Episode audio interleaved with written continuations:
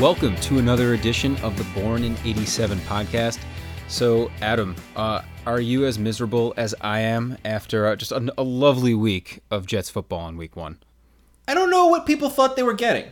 What what's the matter with Jet fans? This team was bad. It was going to be bad. What did you think was going to happen when they played the Bills? You thought they were going to magically beat them? They have a terrible team.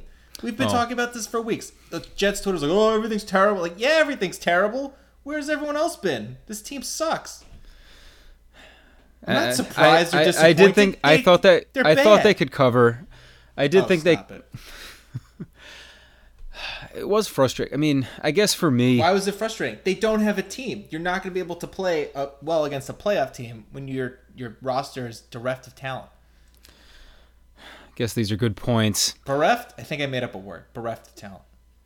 Uh, I think that's a word. I don't know if you're Bereft? using it prop. I don't know if you're using it properly. I don't know either.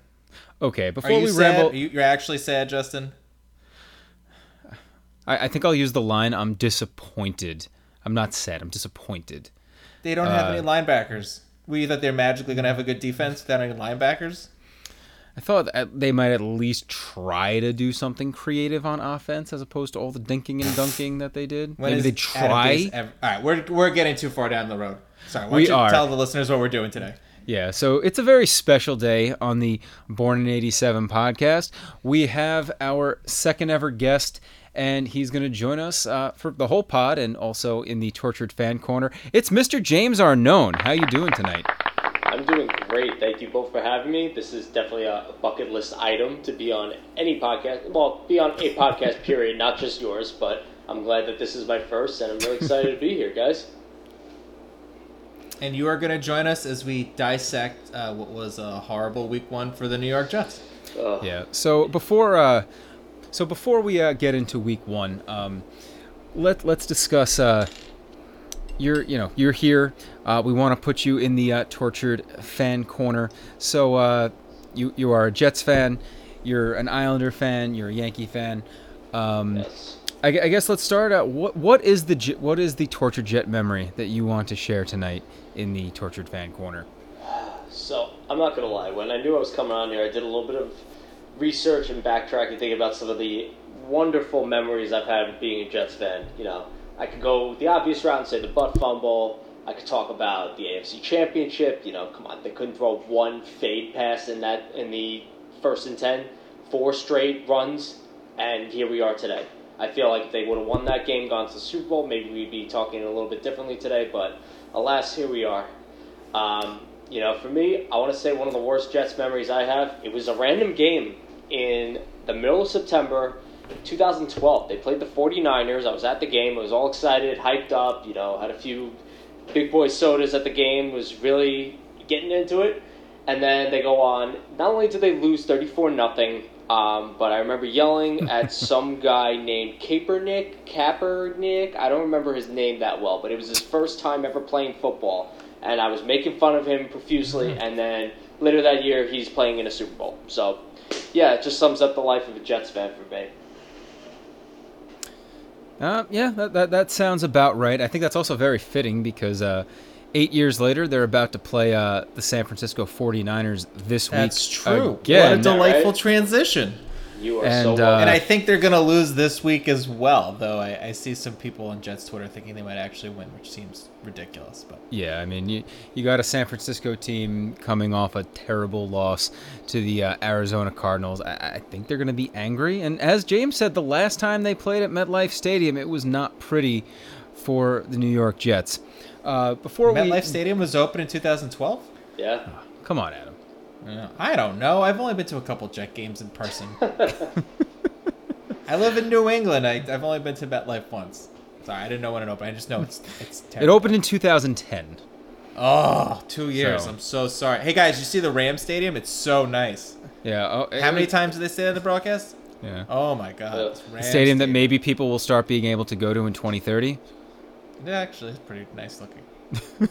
Looks looks great on say, TV. Man, like, It does. I, I want to make fun of them for the amount of times they lauded it, but come on, what are we going to? MetLife Stadium is just a piece of concrete in the middle of a parking lot. They couldn't even do the right thing and name it JetBlue Stadium, like Jets, Big Blue, it it's, would have been perfect, but they couldn't even get that right. They couldn't put a roof on it, and, And it's- yeah, it's just a disaster.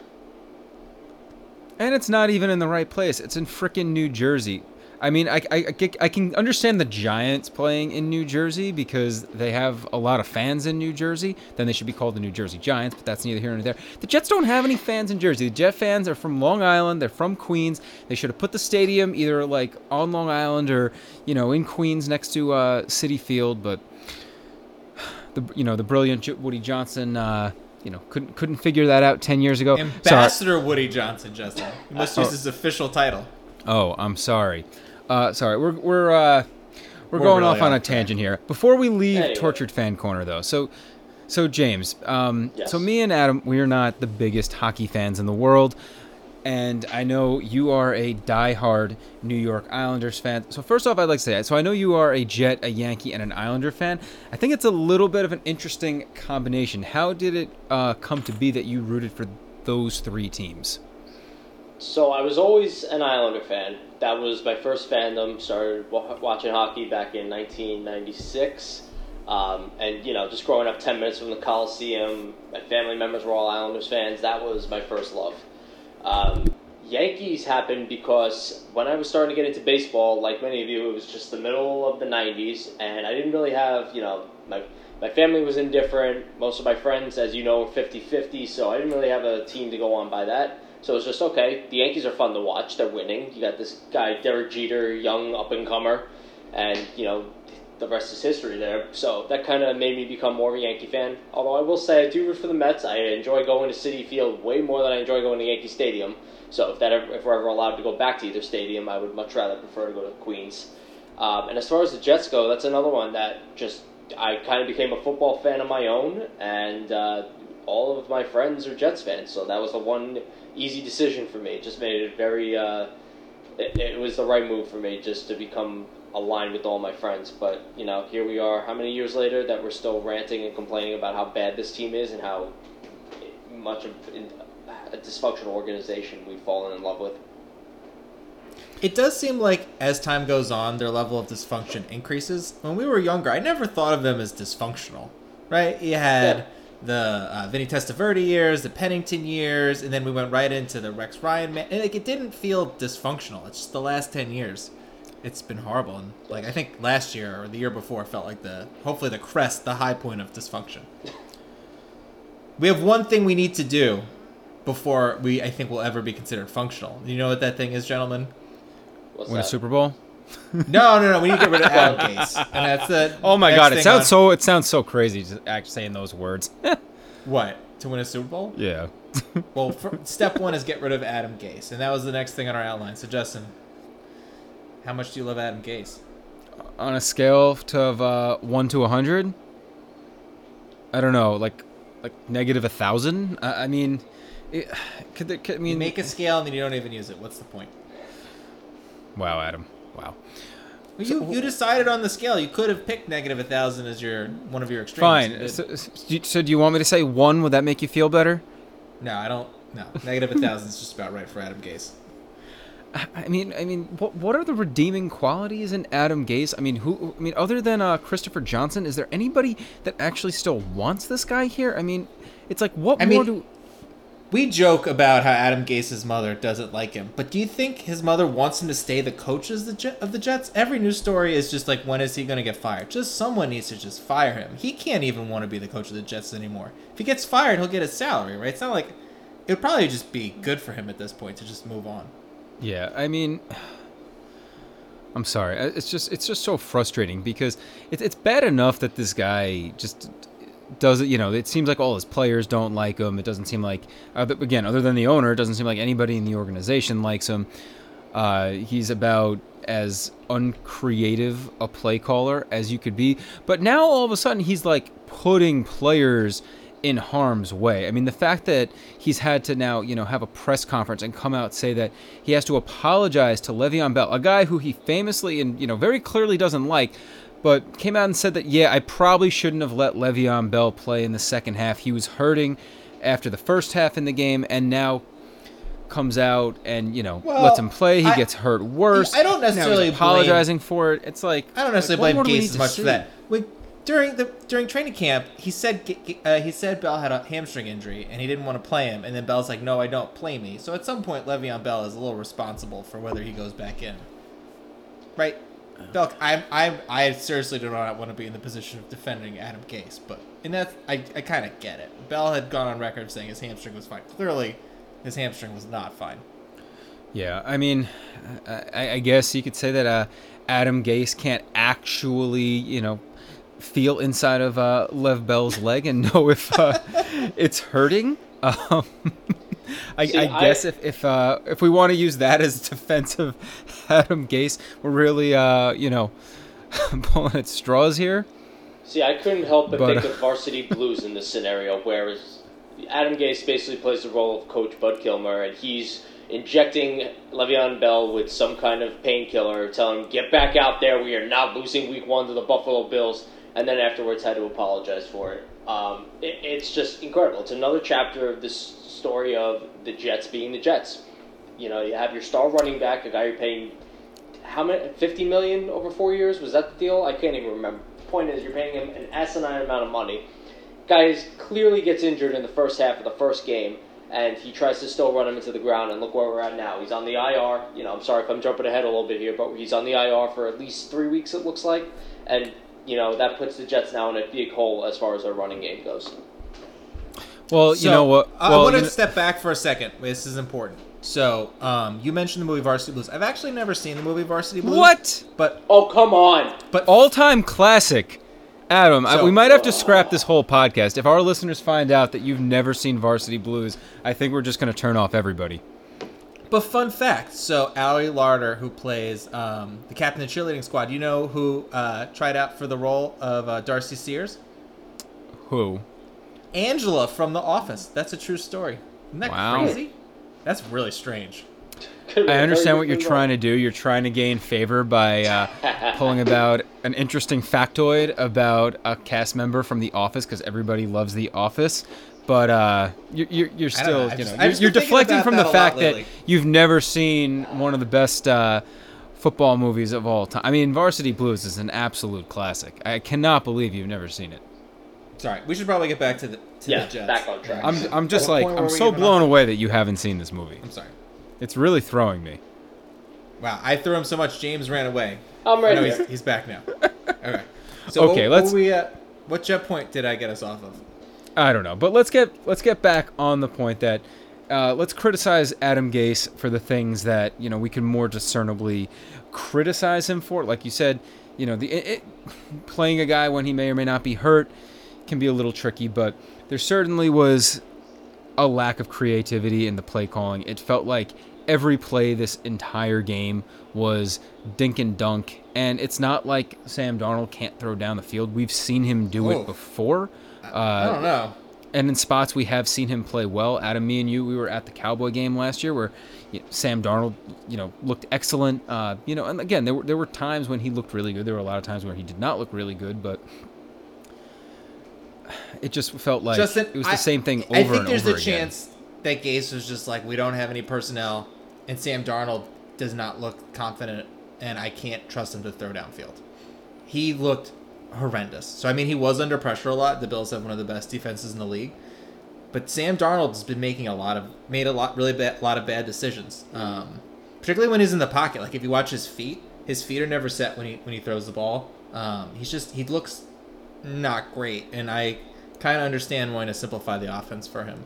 Um, they don't. But don't- once you- but once you fall down- they could have done differently. But I mean, once you fall down twenty-one nothing, why not at least say, okay, Breshad Perriman's really fast. Why not just run really fast down the field and throw something? Breshad up? If you throw Perriman is being covered by the best cornerback in all of football, Jadarius Okay, but White. once you're down twenty-one, once you're down twenty-one nothing, what's the difference if he throws another pick? Like at least take then a his, chance. then his then his confidence is totally shot, and maybe he's really done. I think he was trying to protect him with the dunk and dunk. Uh, I don't know. I can't believe you're defending Adam Gase's play call. All right. Well, I'm- how about I how about this? Do you defend one the fact that down 21 nothing late in the first half? This is I think the only time the whole game where they actually like on their own drove the ball past uh, midfield, with the exception of the uh, the 69 yard uh, um, catch and run by Jamison Yeah. Crowder, which was you know a dump off pass that he took to the house, which was an unbelievable play by Jamison Crowder. But uh, at the end of the first half, there were I think there were about uh, 15 seconds left. They were maybe at the uh, the Buffalo 20 or around there. They definitely had enough time to maybe take one or two shots at the end zone. Instead of doing that, he uh, he decides we're just going to dump the ball off, gain like an extra like five ten yards, uh, spike the football with three seconds left, and then kick an easier field goal. Do you defend that decision and not taking a shot at the end zone when they were you know in in the red zone already? No. I, just, I, I I think the problems go a lot deeper than their like how they played, like with the play calling on Sunday. I think I think there's some serious concerns about Darnold's long term viability, and I think there's more serious concerns about the losing culture and like just a failure to execute and a failure to be prepared for the game. So I don't necessarily Well, if there's a like, failure to be prepared for the game, shouldn't that be falling on Adam Gase? Yeah, that's his fault. Yeah. I'm saying that the problems are like how Darnold's being developed and how this team is prepared, rather than like individual in the moment play calls. I can understand wanting to overutilize screen passes if you don't think your team can execute other plays. Um, I think that's the only thing they thought they could do. But I think the team wasn't prepared, and I don't think they have a winning culture, and I think that's very harmful long term. Which is why I would just fire him right now. It's just the, it is the story of the season. It's just when is he gonna get fired? Like it's just it is gonna happen. Why not give Yeah, someone I else a chance to at least instill some sort of a winning culture between now and the end of the season? Yeah, and, and as we've said on previous podcasts, a lot of times you reach this point in sports with you know a co- a certain coach or a certain executive, and the writing's on the wall, and these teams they just keep holding on to this small amount of hope that the guy they have in place is going to turn it around, and they end up just you know hurting their own franchise instead of just you know moving on to a person that might be better, and I, I think that's a good transition because as we said, Well, it, it before we to- transition, I do want to say I think those same arguments might apply to Darnold. And I, at some point, everyone keeps saying like, give him another chance, give him another chance. You haven't seen him with a good offensive line. At some point, you're just not a winning player. And his he is an accurate passer, but he makes a lot of terrible decisions. Um, he doesn't seem to be able to operate like a set play very well. He he really only seems to be at his best when he's when the play breaks down and he's on the run or in there in the no huddle. He just seems to be getting in his own way, and I think at some point we can just say he doesn't have it. I'd love to be wrong, but I think we have a nice body of evidence to say that he's Well, probably not a upper tier quarterback. here's why I don't know if we can say that yet. And nobody, I don't think people bring this up enough, which is why I always try to. Sam Darnold is younger than Joe Burrow. And by all accounts, Joe Burrow is a rookie, so people are going to say, you know, if, if you know if he looks decent this year, you know, they're building towards something. It's only his rookie season, yada yada yada. Again, Sam Darnold is younger than Joe Burrow. He came into the NFL when he, I think he was drafted when he was 20 years old. He was a redshirt sophomore at a USC and he's still such a young guy. Of course, unlike with Joe Burrow, the Jets are in a situation where he's in year three, and they need to, you know, they're ultimately going to have to make a decision on whether or not they're going to have to pay him. Whereas the Cincinnati Bengals have a lot more time because Joe Burrow is in year one, not year three. I just do think it is important from a development standpoint to realize that Sam Darnold is only 23 years old. He's younger. Like I said, he's younger than other rookies in the league. Like he's two years younger than Baker Mayfield. He's younger than Lamar Jackson, who still feels super young. Like he's still one of the youngest quarterbacks in the league, and there's definitely room to grow. But And you said Uh, that before. I just I don't I think the problems he has have to do with being instinctual, and I don't necessarily see them getting better. And I don't see a lot of track records rack, records of guys in, in their third year who have problems like this miraculously becoming you know good in tough situations and making the right decision. Um, he reminds me an awful lot of Mark Sanchez. The same bad decisions in both of them, just throwing picks at bad times, throwing the balls to the wrong player at bad times. It's it's deja vu for me. I don't know. I, It's feel like sad. a- I just I don't necessarily I don't see any counter evidence. as you know, I'm I am a Mark Sanchez defender, and I think one of the major differences though is that Mark Sanchez, I felt like his development was almost intentionally interrupted because they felt like it was for the better of the team to not let him do a lot. Uh, because the roster around him was so good. And I think this brings up something where Adam, where you've said so many times, it's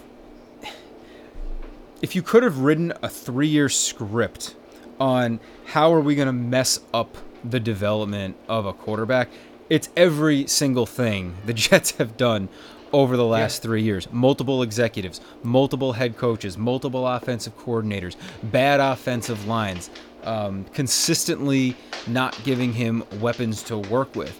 Uh, you know, having guys that you know he seems to have some chemistry with, and then not re-signing him. You know, in a, in a Robbie Anderson. Uh, I mean, you saw what Robbie Anderson did this past week for Carolina. Uh, Oh, it was one game and one. No, I understand it's pass. one Calm game, down but- about Robbie Anderson.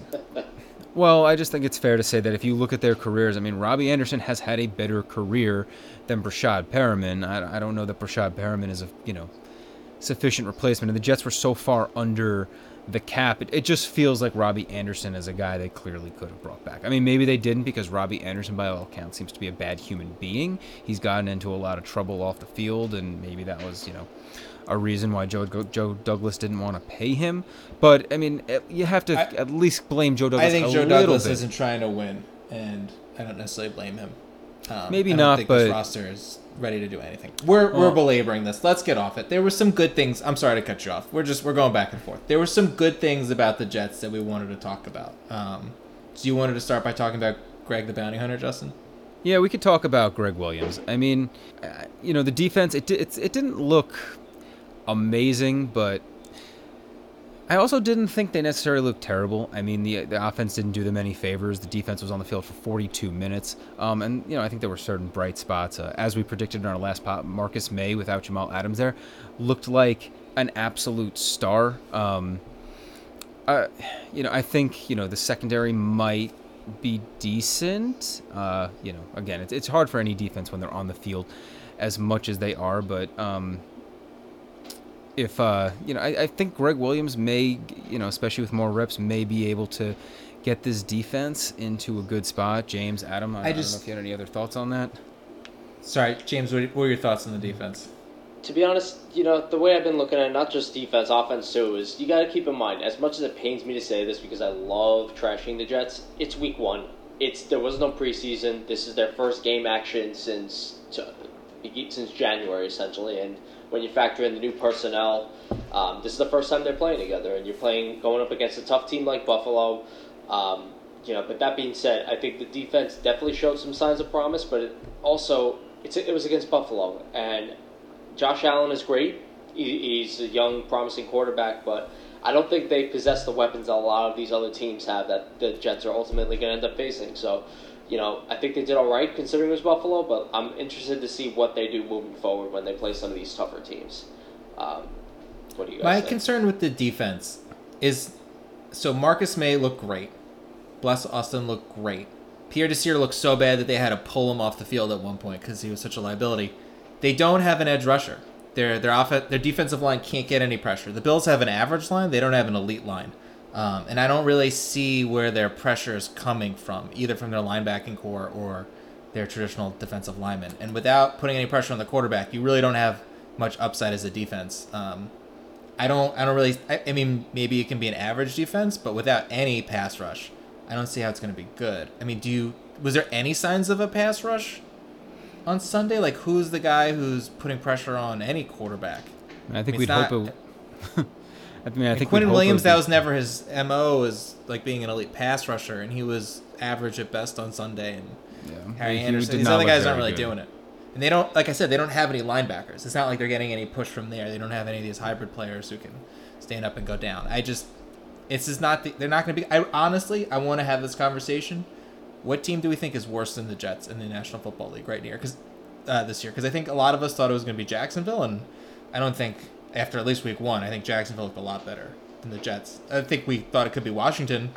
Washington look a lot better than the Jets. I don't I don't necessarily see who's who's worse than this team at this moment. Top Yeah. of mind. that's that's where we are right now. I mean, top of look mind. the I, wanna- worst in the league. I, I would like to say Maybe Miami. the Cleveland Browns. Maybe. Mi- Miami looked pretty decent. They were frisky in the New England game, and uh, the Giants played a heck of a game. I know they lost, but Pittsburgh looked elite. Um, I Oh, thought they yeah. showed a lot of fight in that game. Um, The only other team I could really think of is the Cleveland Browns, and that's because I don't know. and Baker the Browns Mayfield, are going to end up being better Ba- than the Jets. Baker Mayfield no may end up, not. although Baker Mayfield may even be more of a lost cause than Sam Darnold at this point. I'm sorry to bring us down. I just I, I think really I- this is the hunt for the number one pick. Well, I think, well, I, I sort of intentionally wanted to bring up the Browns because we were talking about Gregg Williams' defense and, you know, whether or not uh, this defense could be any good. As you said, I mean, while they might have a decent secondary, they don't exactly have the best defensive line or uh, much of a linebacking core. But if they are going to get rid of Adam Gase, Gregg Williams is going to be promoted as the interim head coach. And I think one thing that's interesting is just two years ago, with the Cle- when he was defensive coordinator of the Cleveland Browns, we saw Gregg Williams uh, come in and be pretty good as the interim coach for Cleveland. So, you know, again, just to in case people don't remember this, two years ago when Hue Jackson was the coach of the Browns, they started two five and one. And then uh, after eight games, they fired Hue Jackson. They brought in Gregg Williams as the interim coach. The rest of that year, they go five and three. And it almost seemed that with just Hue Jackson God, even though Gregg Williams is a defensive guy, just the fact that Baker Mayfield didn't have an idiot like Hue Jackson in his ear, uh, he played great over the final eight games that year. He completed over 68% of his passes. He had 2,200 yards. That's the you know on pace for 4,500 for a whole season. He had 19 TDs against eight picks. Uh, and you know Baker Mayfield has never looked that good before or after it. Uh, you know, but prior to the Gregg Williams in his rookie season, in the, his first six games as a pro, uh, he completed 58.3% of his passes with eight touchdowns and six picks. You could say, well, that's a small sample size. Uh, you know, it was the first six games of his career. But what's interesting about it is that after Gregg Williams, so 17 starts over the last two years, he's basically regressed right back to where he was at his first uh, six games. In the last his last 17 games, Baker Mayfield, he's only completing 58% of his passes, and he's had 23 touchdowns against 22 picks. And unlike a Sam Darnold, Baker Mayfield does have legitimate weapons to throw to. Uh, so I, again, Justin. maybe the simple answer here is just let Gregg Williams go and just not have an idiot like Adam Gase talking to Sam Darnold. Or at the very minimum, I'd love to, you know, just find out because what I just want to know is, do we have something here with Sam Darnold, or are we gonna have the first pick in the draft and you know draft a Trevor Lawrence? Like we just we need to I, know. I it just seems like a very strange point to be saying that Gregg Williams is what made Baker Mayfield good, or that Gregg Williams, I'm just a defensive specialist, could make Sam Darnold good. I don't. I mean, maybe understand what you're going for look. I'm not. I'm not saying that Gregg Williams, a defensive coach, is necessarily the reason that Baker Mayfield was good. Like I don't think he was. I think he was uh, skinnier, and they were using a ton of play action, which is why I think they'll actually be good. I think I think Baker will be good at some point. Kevin Stefanski runs a really good play action offense. What have you seen I from think- Baker? What have you seen from Baker Mayfield over the last uh, 17 games, or you know, since didn't- since Gregg Williams, that would pr- make you think he's going to be any good? So I His completion percentage isn't good. He throws a lot of and picks. I don't know why we're talking about Baker Mayfield in this podcast, but I'll say is everyone kind of the. It's the- relatable. No, it's relatable. It's relatable during- because Baker during Mayfield the- and Sam Shh, Darnold. Back off. Whoa, so what whoa. everyone No, said tell me to during the back off. off season was that new coaches were going to struggle, and that new coaches was going to take them a while to institute their playbook and get everyone on the same page. So the Browns had a new coach. They, had a, they have a very different offense that they're running. They're running an offense that is tailor made to what Baker Mayfield's strengths are, and I don't think it should be a You just have this weird the best obsession- team in the league that they were bad. You have this weird obsession with the Browns. Last week when we made our picks, you picked the Browns to cover against the Ravens. The Jets were closer to covering against the Bills than the Browns were to covering against the Ravens. Right. That was a terrible I- pick. Silence. I I still think the Browns will be good. I just think thi- I think it has- Stefanski a little bit of time. I think the reason Baker looked good with Gregg Williams just had more to do with the fact that the team, as a whole, was playing hard under him. He was clearly a better coach than Hue Jackson, and I think just the fact Sam that the whole team. not trying right now, Justin. I just think no, but when the whole team is playing better, better things happen and more good things happen, and I think they just well, the need another line human played being. a whole lot better than it did last year, and Sam Darnold They, still. I don't understand. at that. It's you know, you say you hate Adam Gase, but it just sounds like you're defending him the whole time. I don't understand it. I don't know which way you lean, James. I was never an Adam Gase fan. Um, you know, from the minute Thank they hired you. him, it it, it just screamed disaster. Not one person thought it was a good move. Uh, going to quote Adam, I don't Peyton even think Manning his mother did. thought it was a good move. Well, Peyton Manning, that he, we really we have to find out if Adam Gase's mom is still alive because if she's not, we have a lot of editing to do. And the fact that the Jets we ever talk li- about her an awful lot on this podcast.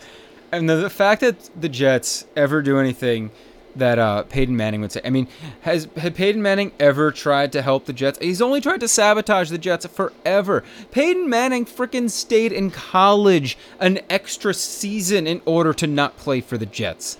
This is something Why that do you keep happened. saying that I like Adam Gase? I just I'm lower on Sam Darnold than I guess the rest of you are, and I think the roster doesn't have any. I'm just saying we need Adam to Gase find is out, and I think he, you know, could. I'm just saying that Yes, we have some him. evidence to Do say a- that anybody with a else, different head coach. Anybody else? I'm just, No, but literally. we saw something two Bring years ago. Freddie Kitchens in.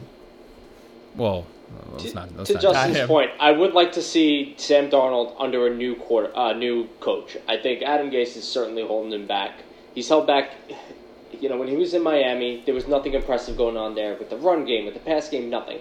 Now he's here and he's clearly running this team to the ground. So, kind of like what we were saying about Cleveland, I'd like to see a little bit of a change and just see what happens. Can you know once once the leash is taken off of Darnold, does he have a chance to make to show that it was worth taking him with the third overall pick that year. Um, you know, you look back the year before we took Darnold. Do you remember who we we took Jamal Adams, but we could have had Mahomes, could have had Watson. There's just you know, you're looking at that opportunity cost of what we could have had. So we look at Darnold, we think he's the savior, we hope he's the savior, but I think we need to give him a real shot under a, a coach who is very quarterback friendly. And let's be real, Gase is not that. You know what they should do? I, this is a great idea. This is gonna make you both throw up. Oh no. So they should fire uh, Adam Gase, and then they should hire Peyton as their offensive coordinator or head coach, and they should only run no huddle because that's when Darnold's at his best. This is actually a really good idea. Clearly, they the owners talked to Peyton because that's why Adam Gase got the job, and we know Darnold does a lot better in no huddle when he doesn't have to think. So it seems like a match made in heaven. That's If it Peyton. his means- whole career was no huddle. If it means it. Adam Gase is not going to be the coach, I'm all for it. Uh, we I could just, have jet themed chicken parm commercials. How great would that be? That's the best part about Peyton Manning's career is the chicken parm song. All right. Before before we get into our weekly picks, um, I want to talk about something James said, and I, I don't even know if you meant to uh, make this point, but you but another uh, great aspect of your point is like you said, Adam Gase not being quarterback friendly, and I just think it's fair to say that uh, when he had Ryan Tannehill, we really never saw anything all that great from Ryan Tannehill, and then all of a sudden now he's with Tennessee, and he looks awesome. And you know, I mean, maybe ta- a guy like Tannehill would be the case to say that. Uh, you know, I mean, for for years, Tannehill was you know a very average at best quarterback, and you know he went to a new organization, and now he's having a lot of success. And you know, for I mean, it's a, sm- a small-ish sample size, but he's looked great in Tennessee, and you know, so I think you know, I mean, I I- think and there's been examples over the years where guys, you know, maybe just they get drafted into such a bad and toxic situation, and uh, you know they find success elsewhere, and th- that is something that does also really scare me as a Jets fan, is that they're going to decide that Sam Darnold is no good, and then he's going to catch on somewhere else and just uh, be really successful because he is still super young and with the right coaching and you know with the right weapons around him, maybe he could be good. What I will say is, uh, you see a lot in organizations that there's some leaders who just think like my system's the way to go, and I don't really care what people I'm working with. I'm just going to institute my system. And we see in football, and I think in the real world, that people who are successful build systems that maximize the skill set of their people. So Bill Belichick doesn't have like the Bill Belichick offense or the Bill Belichick defense. He looks at the game plan, he looks at his teams, and this is what's going to work this week. Adam Gase runs the same stupid offense every week. we need someone who's going to look at whatever weird personnel they have and say this is what we need to do right now. It just it seems like he's completely not creative. What are Yeah. you laughing about, Justin? Everything you're saying, it's just it's just the truth. Oh, okay. Would you guys do anything now? Uh. So I think we, we all agree that they should fire Adam Gase. Is there anything else you think this team should do right now in this moment? That other than fire uh, Adam Gase, I said that. You're just not listening to me now. I said besides firing Adam Gase. I mean, I'd like to see them be a little more creative with their offensive play calling, um, as much as you can be. I mean, who knows? I mean, Adam Gase, fa- if he doesn't fail his physical again, Adam Gase brought Kalen Ballage, tried to bring Yeah. Kalen Ballage in again. Maybe Kalen Ballage is the savior. They'll Should be they able to run for their whole Allen offense through Robinson, Kalen Ballage. Should they trade for Allen Robinson? I would. Um, I mean, he, he's requesting a trade out of Chicago. Um, I mean, if we are going to find out if uh, Sam Darnold is any good, I mean, it'd be nice to give him a real number one wide receiver and a real weapon to try and work with. Uh, I would. Um, I, I think I'd go as far as saying I'd give up one of the Seattle first round picks to do it. I Oh certainly wouldn't give up my own. That's insane. That's that's a horrible take. Well, I also say that because there's not going to be much of a difference between Seattle's first round pick and the Jets' second round pick. What would you give up for Allen Robinson? Or would For you not trade? team? Yeah. A fourth round pick? Allen I'm not giving up draft capital. I'm this team's windows two to three years from now. I'm not giving up anything that's going to cost me that. Yeah, I, Allen Robinson's really good. I love Allen Robinson. I had Allen Robinson in fantasy when it looked like he was going to be really good, and then Blake Bortles was terrible. I don't want Allen Robinson to play for bad quarterbacks anymore. And as far as I can see, Sam Darnold's not a good quarterback. Someone should send Allen Robinson to go play with a good quarterback. I love me some Allen Robinson. So I I, would know. have What, what would you give up for Allen Robinson, James? I would give up as much as a third rounder just because I think he is, he, like you said, he's a number one receiver. Something that the Jets haven't had in a long time. Um, you know, going back five years when they had Brandon Marshall, Eric Decker, that was when the, that was the last time I actually felt like we had a good offensive attack um, through the air. So it'd be nice to get somebody that Darnold can learn from and train with. Um, you know, they brought in Breshad Perriman, fine, but he doesn't scream number one to me. We they have No, not at all. No. So it, Denzel Mims? yeah, Denzel. Mims. They don't think he's the number one. They didn't pay him like a number one. He got a, a little tiny one year deal. Um, Yeah. you know. I, so they need. me, I mean, I'm sure Joe Douglas. He he knows they need a wide receiver. I just, yeah, I agree. I wouldn't give up more than a third rounder. no, but I would do it. And as far as you know, the running game goes, he he's injured now, but La'Mical Perine, I think you got to get him in as soon as possible. You know, I know they're going to bring out Frank Gore next game, but it's Frank Gore. The- did you see the other day that his son is now playing college football? How crazy is that? That Frank Gore has made it in the NFL long enough that his son is now playing co- college level football. That it is not out of the realm of possibility that within three years, both Gores are playing in the NFL at the same time. So the fact that you're running him out there and you're going to rely on him to potentially win you a couple games this year, that's just beyond me. So if I'm the Jets, I'm putting La'Mical Perine out there as soon as I can, see what we got, and then, you know, go from there. But as far as the receiving game goes, yes, do what you can to get Allen Robinson, get somebody um, to help Darnold out. That's a good point. Maybe I would give up a second or a third for A Rob. Like, it w- I think it really would help his development to have a receiver he could trust and develop some chemistry with. Because he's never he's never developed chemistry with anybody. I mean, Robbie No. Anderson a little bit, but still, like, it's not like Robbie Anderson was laying the world on fire. No, he had a known one Yeah. for a little bit, Um, and now it looks like his career might be done. So it'd be nice to get some stability. and, yeah, his career's over. Yeah. Um, and So- I mean, we said this briefly. Let's end on a on a little bit of a high note. The pocket was much better than it's been. Mekhi Becton, um, PF. It's a small sample size, but PFF grades every player every week. Mekhi Becton was the highest rated um, offensive rookie lineman, um, and as we all know, this is a really talented offensive rookie lineman class. Um, he gave up one sack, but I mean, anything can happen on one play. Um, he seemed to be doing well. Uh, Van Rotten, Van Ruden, and Alex Lewis also graded out pretty well and looked good. They passed the eye test. Um, George Fant did not. I, I, I think he's more of a del- developmental project. Um, But he's the so captain. yeah, I mean the line was better. What? George He could be a captain and not very good. He did not play very well on Sunday. But I mean, as we also said, the Bills have a really good defense. Um, so maybe the offensive line is going to be better than I thought. That that would be great. Maybe we could start moving in a better direction. At least it, Sam Darnold won't be on his back the whole game. Yeah. So um, hopefully they're they maybe I don't expect I certainly don't expect them to beat San Francisco this week, um, but maybe they'll play a little bit better and we'll have something different to talk about. I'm afraid that every week on the podcast it's just gonna be like, oh, team's a mess, Sam Darnold sucks, and Adam Gase needs to be fired until he actually gets fired, and then there's something new to talk about. But I guess what it's else the do you think? What do you think's going to happen this season? That's what's going to happen. They're not. Good. Yeah. We couldn't name one team that was better than them. Yeah. Um. Yeah. Yeah. Born in '87 fans, get ready for a lot of repetition. On that note, let's uh, get into our week two picks.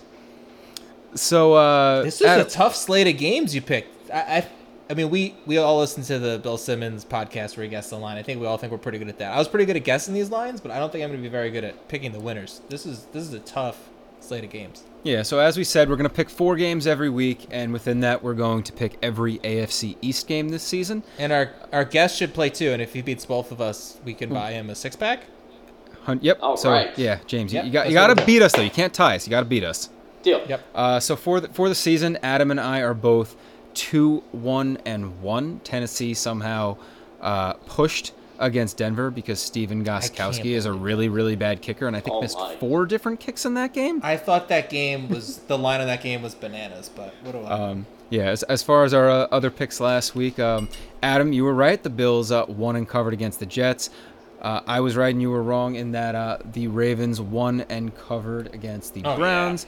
And we both were right in that the Patriots were going to win and cover against the Dolphins. maybe I maybe I need to cool off my Browns takes. Maybe I like them too much. There's a lot of evidence that they're not good. Yeah, they're, they're not good.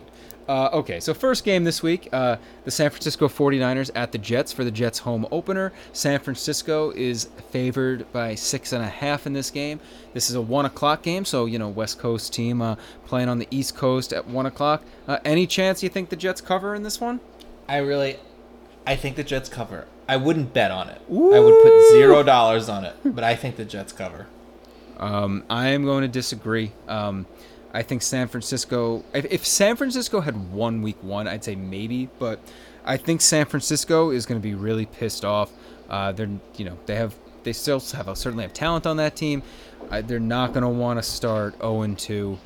Um, and again, of course, they, they could win and not cover since the spread is six and a half. But I, I think they win by double digits in this game. James, wh- who, who do you have in this one? I'm definitely taking San Fran in this game. I think they cover as well. Um, to elaborate on your point, Justin, they're they're the only team in that division right now that's 0 1. All three of Seattle, Arizona, and Los Angeles came away with wins. I think San Francisco's coming out there to show that last year wasn't a fluke, and they're going to make it a point to put the Jets in their place this Sunday. They don't have any wide receivers at the moment, and George Kittle is hurt as well. They just signed. I think they win, but I don't think they're going to score a lot. Okay. Yeah, if this was if this spread was seven and a half, I might feel a little different. But six and a half, it just it just feels like you know if San Francisco very only has to win by a touchdown. Yeah. All right, let's move on to the next game. Uh, so the next game pits two AFC East teams against each other. The Buffalo Bills are at the Miami Dolphins. Buffalo is favored by five. This is a one o'clock game. Uh, I'll go first on this one. So um, I know a lot of people have very high expectations for Buffalo. Um, I thought their defense looked good. I did. I thought Josh Allen did not. I saw, thought it was a lot of the same issues that we've seen time and time again from him. He uh, fumbled the football twice. He had a couple balls that could have easily been intercepted. Um, if I'm a Bills fan, I mean, I like my prospect in terms of that. You know that we should clearly be a playoff team, but I, I don't know if Josh Allen, at least yet, is a quarterback that I'm winning a Super Bowl with.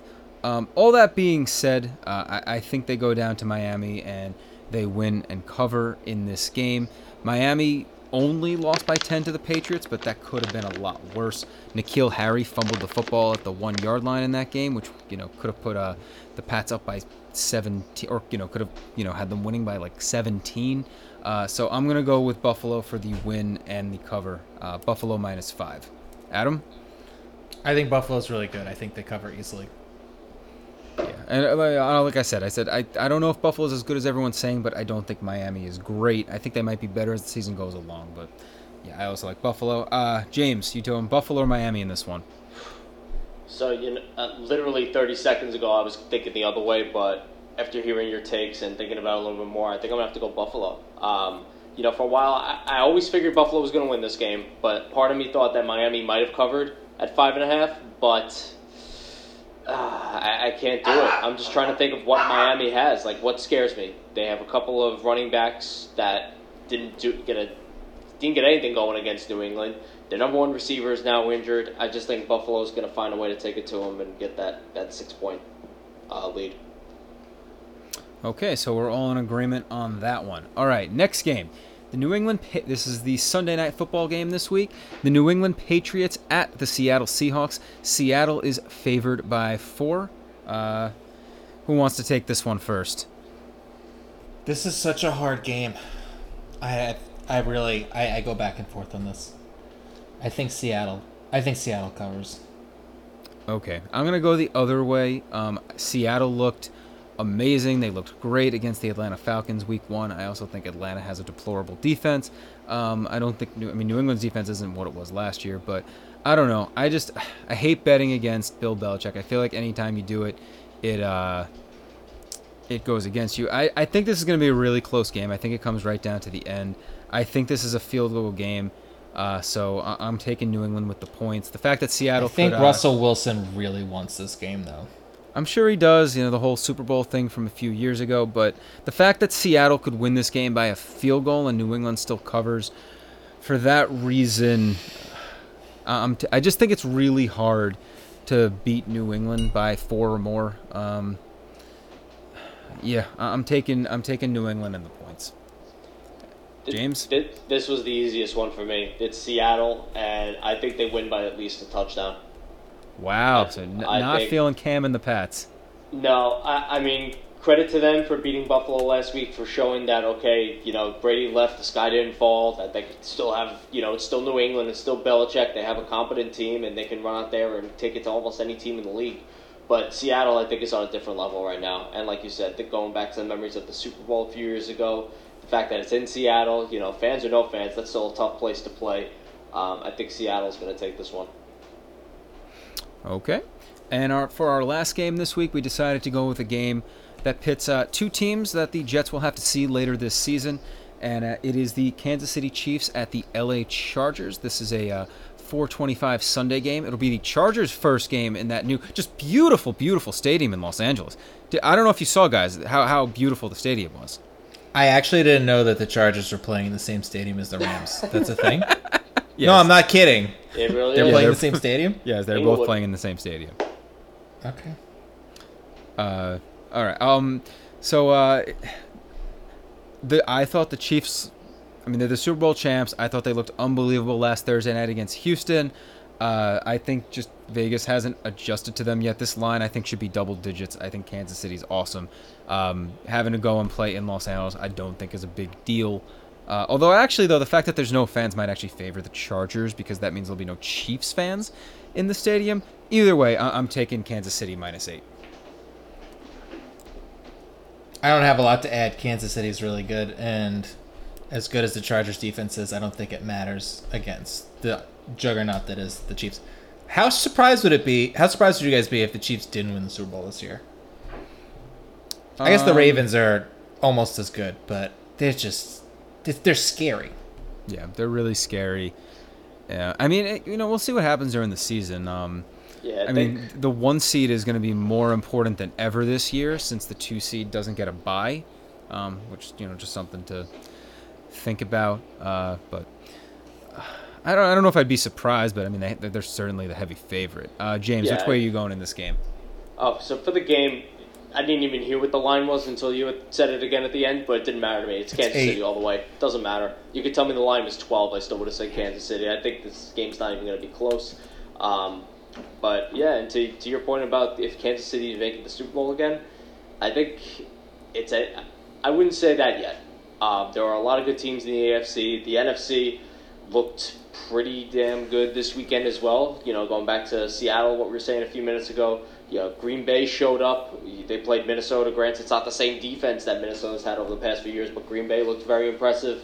Um, so I wouldn't exactly crown the Chiefs Super Bowl champs just yet, but I do think it goes through Kansas City in the AFC, Kansas City or Baltimore at least. Yeah, all good points. All right, well, I think that wraps it up for this edition of the Born in '87 podcast. Thanks Follow for coming us- on, Mr. Arnone. Thank you so Yes, much for thank having you. me. This was a blast.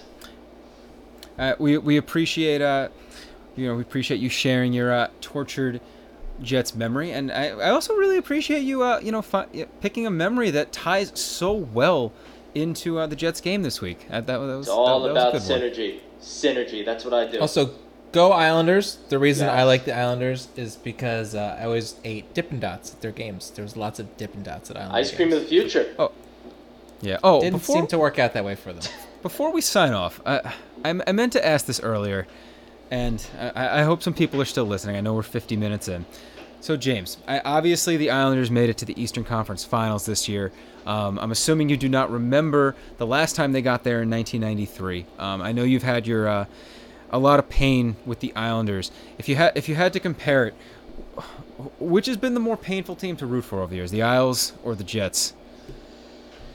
So I, I, you know, that's a very good question. Um, to your to answer your first question, no, I was not a fan when they made the Eastern Conference Finals last in 1993. I didn't start following them until '96, and right then it was in the middle of the fish sticks jersey era. Uh, Mike Milbury was ruining the team every chance he had, so it was rough at first. Um, but I have to say, over the last like 10, 15 years or so, it's been much worse being a Jets fan. Only because when the Islanders season starts, I've always had this glimmer of hope. You know, you figured they could at least maybe make a playoff push and then go see what happens from there. Um, nine times out of ten, they get knocked out in the first round, but at least there was some hope watching the games. You know, at least you saw that the team was trying. A lot of things were beyond their control, like, you know, I'm sure you're aware of the arena issues that have plagued this team over the years. Um, they've done everything that they could to try and make it better, but going to the Jets, I feel like no matter what, there's they know what they have to do and they just never do it. Like they, they know they need to fire somebody, they don't do it at, until it's way too late. They know they should draft a certain position, they don't do that until years later when you know the guy that they should have grabbed is tearing it up on some other team. It's just much worse and. It's a little different when comparing the two seasons. You know, football's only 16 games, hockey's 82. So I feel like when every hockey season comes around, there's a little bit of hope. Like I get excited for at least a couple of months. The Jets, I gotta say, especially like this past Sunday, there was no excitement for me going into this Sunday. Like I just knew they're gonna lose this game. I don't see any hope for this team this year. I hate to say it because I know like we're trying to see send some optimism with this podcast, but to me this is just it seems like another lost year, and I hope they could turn it around. But um, it's just it's not looking good, boys. Wow. So from a It's diehard Isles fan who's never seen his team win a championship, said the Jets are worse. Thank you for sharing that. You're a great guest today, James. Hope you had fun. Uh, Of course. if you don't already uh, follow us, follow us on Twitter and Instagram at bornin87pod. Send us an email, bornin87pod at gmail.com. Visit the site, bornin87.com, and give us a five star review on the Apple Podcast app. App. Yes, app. That's what we're going with. Yes. Um, so uh, I, I guess uh, to all the Jets fans out there, enjoy week two against San Francisco. I'm making it. Uh. All right. Have a good one, guys. Have a good one.